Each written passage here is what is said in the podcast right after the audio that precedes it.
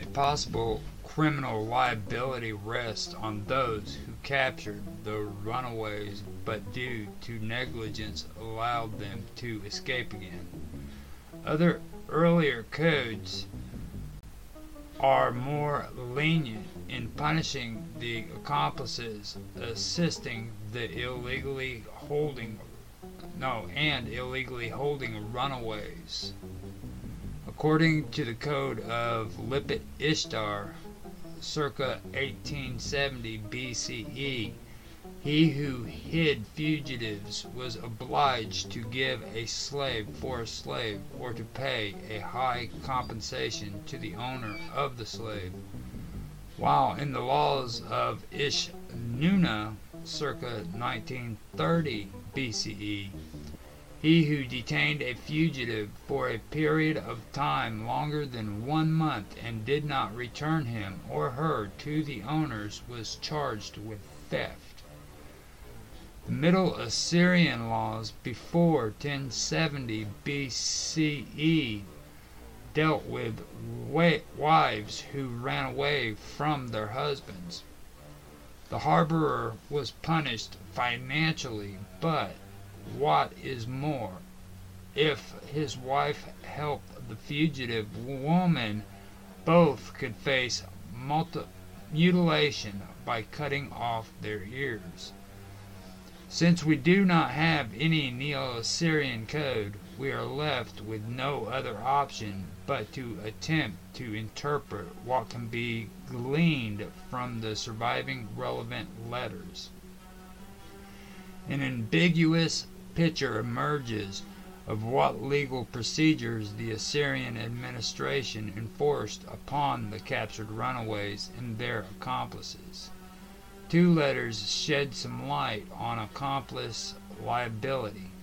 A report on a village manager who assisted the escape to Apumu in Subria of two servants, presumably slaves, who belonged to Nabu Kinu U Ur, er governor of Tili. The village manager was arrested and was to be punished, but the letter does not specify what kind of punishment was to be administered. Similarly, a certain Bala U Ikbi, who gave shelter to runaway slaves was required to hand them over to his son, a possible owner, immediately, and to stand trial before the king himself. The letter says nothing about the punishment to Balu U Ikbi. Also, in this case,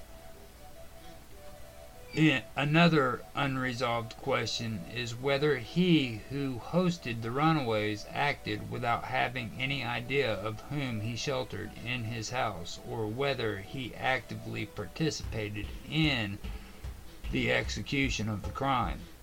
The involvement of the king in the case of Bala U Ikbi, Ikbi however, may attest to the importance attached to such criminal acts of assisting those who committed such sins. As far as as for the runaway slaves, it seems that those who were captured were treated as utmost brutality, no, with utmost brutality.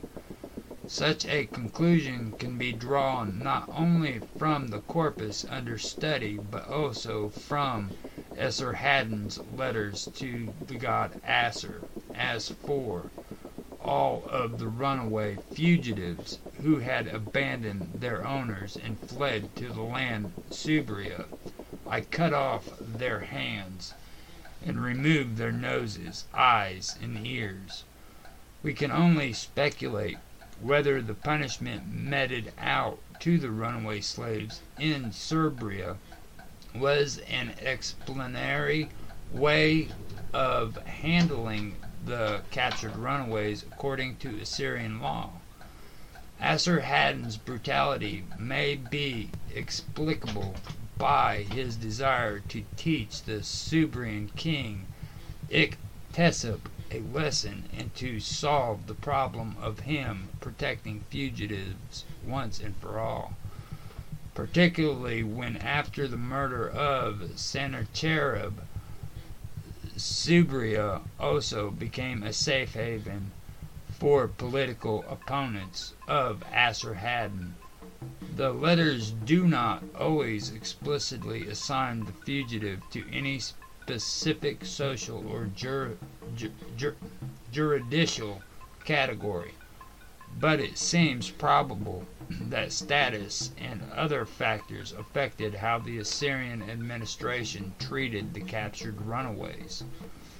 Some letters imply that the main goal of the administration was not only to prevent future escapes by punishment, but also to make as much use as possible of the captured runaways as a source of labor.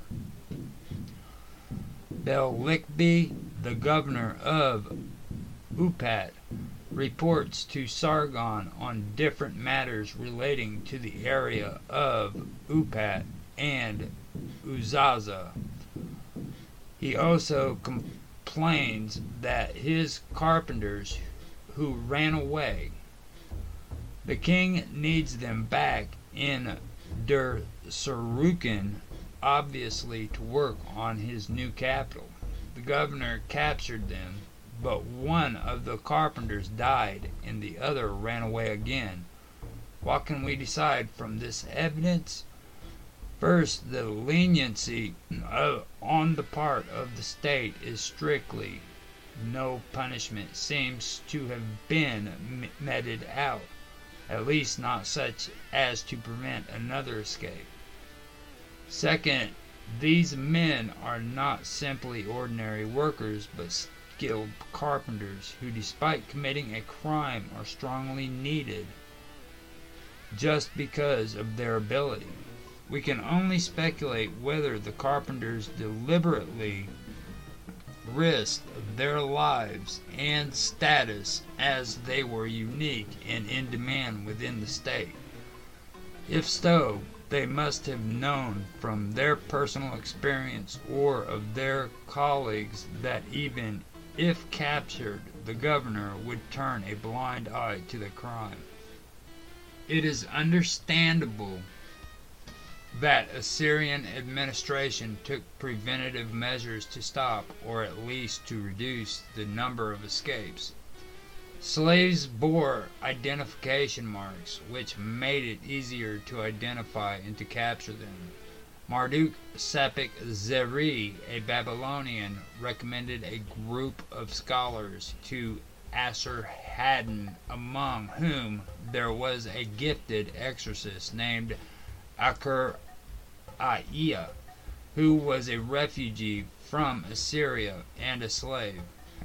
Since he had marks on his face with writ and wrists, but there is no evidence that fugitives from other social strata were branded like this in uh, this or in other ways to prevent deportees from fleeing while transporting them from one place to another, their number had to be controlled. When someone was missing, or if there was some discrepancy in the documentation, the king was immediately notified. A royal bodyguard, Sukhurbuti, was dispatched back to the starting point at no, with the task of verifying the number, and if needed, uh, and if needed, and if possible, of bringing the missing people back. We can cautiously assume that there were some independent inspections which aimed at checking the number of missing people against the ones the one previously reported. Another way of preventing people among escaping, no, people from escaping to another country where the international treaties stipulated by the Assyrian kings were the international treaties stipulated by the Assyrian kings. Some of them have been preserved, others are known from secondary sources. The oldest treaty dealing with fugitives was concluded between Samsu Adad V and his Babylonian counterpart Marduk Zeker Sumi. The clause reads, The king shall indicate to him the fugitives who fled from Assyria to Babylonia. Hence, we can conclude that the Assyrian king was to prepare a list of any fugitives who were to be deported back to Assyria from Babylonia. The treaty, or rather loyalty oath, which Assur Narari V drew up with Mati Ilu, king of Arpad, is the only known interstate agreement from the 8th century which pertains to runaways. In this document we read, You shall not conceal or protect any chariot fighters or cavalrymen, nor send him to another country. As it can be seen, the clause does not concern ordinary fugitives, but potential deserters from the elite of the Assyrian army. In conclusion of such a clause into the treaty may indicate that desertion might have been a problem at the time of general political turmoil during the reign of Assur Narari V.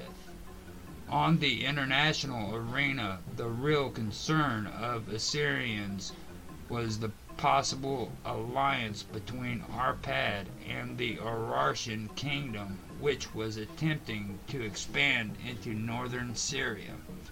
Therefore, it seems reasonable to assume that the demand of not sending the fugitive charioteers and cavalrymen to another country meant that Assur Narari V wanted to block the desertion desertions to Urartu. Esarhad, letter to the god Assur describes the conquest of Subria, points to the existence of a treaty between Assyria and Urartu. Here Esarhaddon narrates how he dealt with the captured Urartian runaways contrary to the brutal treatment of the fugitives from Assyria, the king was lenient towards the Urartu, or, or the Urartians. According to the settlement with Rusa II, it was the Urartian king who was to mete out punishment for them. As Assur-Haddon himself states, in order to keep the treaty and because of the truth and justice the great gods gave me, I inquired, questioned, investigated, and denounced those people.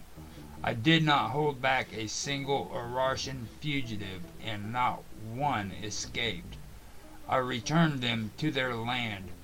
There is no doubt that the campaign against Subria was primarily aimed at destroying political opposition against Assur-Haddon and his sons. Any successful action taken by the Assyrian king in Subria depended on the Urartian cooperation, because the conspirators could easily flee to Urartu, where we can assume that Rusa Rusa's task was to block access to his own country, although there are no clues about his real role in this alliance. It should be borne in mind that Rusa may still have hosted Esarhaddon's brothers at his court. The letter from Samas Sumu Ukin to an Assyrian called Salmu Beli Lesmi, harks about uh, harks back to a treaty which has not been preserved between Esarhaddon and Urtak of Elam. After a period of hostilities, Urtak's reign is characterized by a thaw in Elamite relations with Assyria. In 673 BCE, Elamite and Gutian mes- messengers came to Nineveh offering peace and friendship. In this letter, Samas Sumu Ukin admonishes Salmu Beli Lesmi or Lasmi to obey the treaty by sending him fugitives. Among them was a former Elamite refugee, Ayar, and his family. His fate may be indicative of how a changing political situation affected the status of fugitives who could never feel safe and secure. Esarhaddon's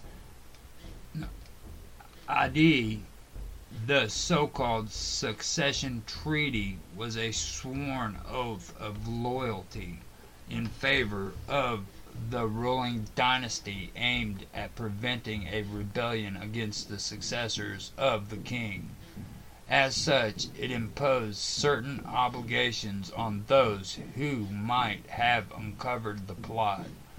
The recipients of the Ad was among others obliged to seize the fugitive conspirator and if captured himself by the opponents of uh, Assurbanipal, he was supposed to try to escape and inform him about the forthcoming threat. Paragraphs related to fugitives show that Esarhaddon wanted to avoid the escape of political opponents beyond the fugitives beyond the borders, an act which had happened after the murder of his father. These treaties were in force throughout different periods of the existence of the Assyrian Empire. They were stipulated between Assyria and its vassal states as well as with independent political entities. When the empire was at war, it willingly welcomed fugitives from hostile countries.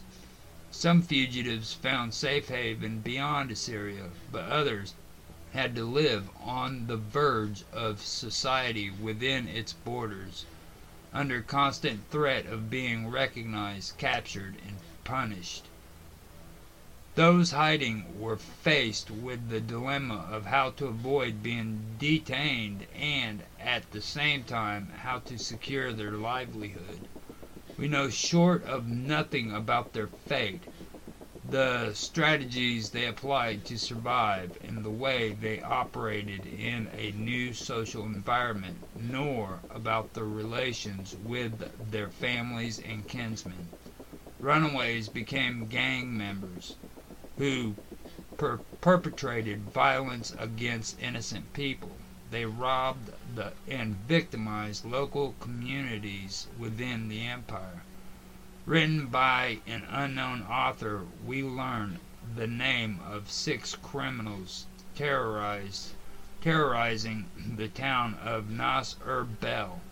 Samas Belu Ur, the governor of Arzuina, reports to Sargon on a marauding gang in the mount, mountainous area close to the province of Mazamua where, near the pass of Babiti, a group of criminals fell upon manservants of the chief confectioner. The governor also informs the king about criminals from nearby Arap, Arapta and the province of the palace herald, who banded together with and were raiding and plundering. All this clearly shows that the gangs were able to communicate with one another and to merge into bigger groups, which in turn attracted outlaws from other provinces. The fact that they operated in the inaccessible regions of the Zagros Piedmont made this easier to accomplish because fugitives often found safe haven in the mountains. The situation must have been tense since Sargon insisted that Samas Belu Ur capture the criminals. On his part, the governor took countermeasures by commanding troops to keep watch on the unfolding situation. This action resulted in capturing some of the criminals from the house of the chief judge. Some members of the gang acted openly in a brazen way, not even trying to hide their identities. Such behavior Dadi, a high official of the Ashur temple in Ashur, writes to Assurhaddon or Assurbanipal that two shepherds who had become criminals formed together with ten other offenders an armed gang. Dadi complained to the king, They do not fear the king. They rove about like runaways, and he added that they threatened everyone who dared to oppose them. Whoever comes against us we will cut down with our bows.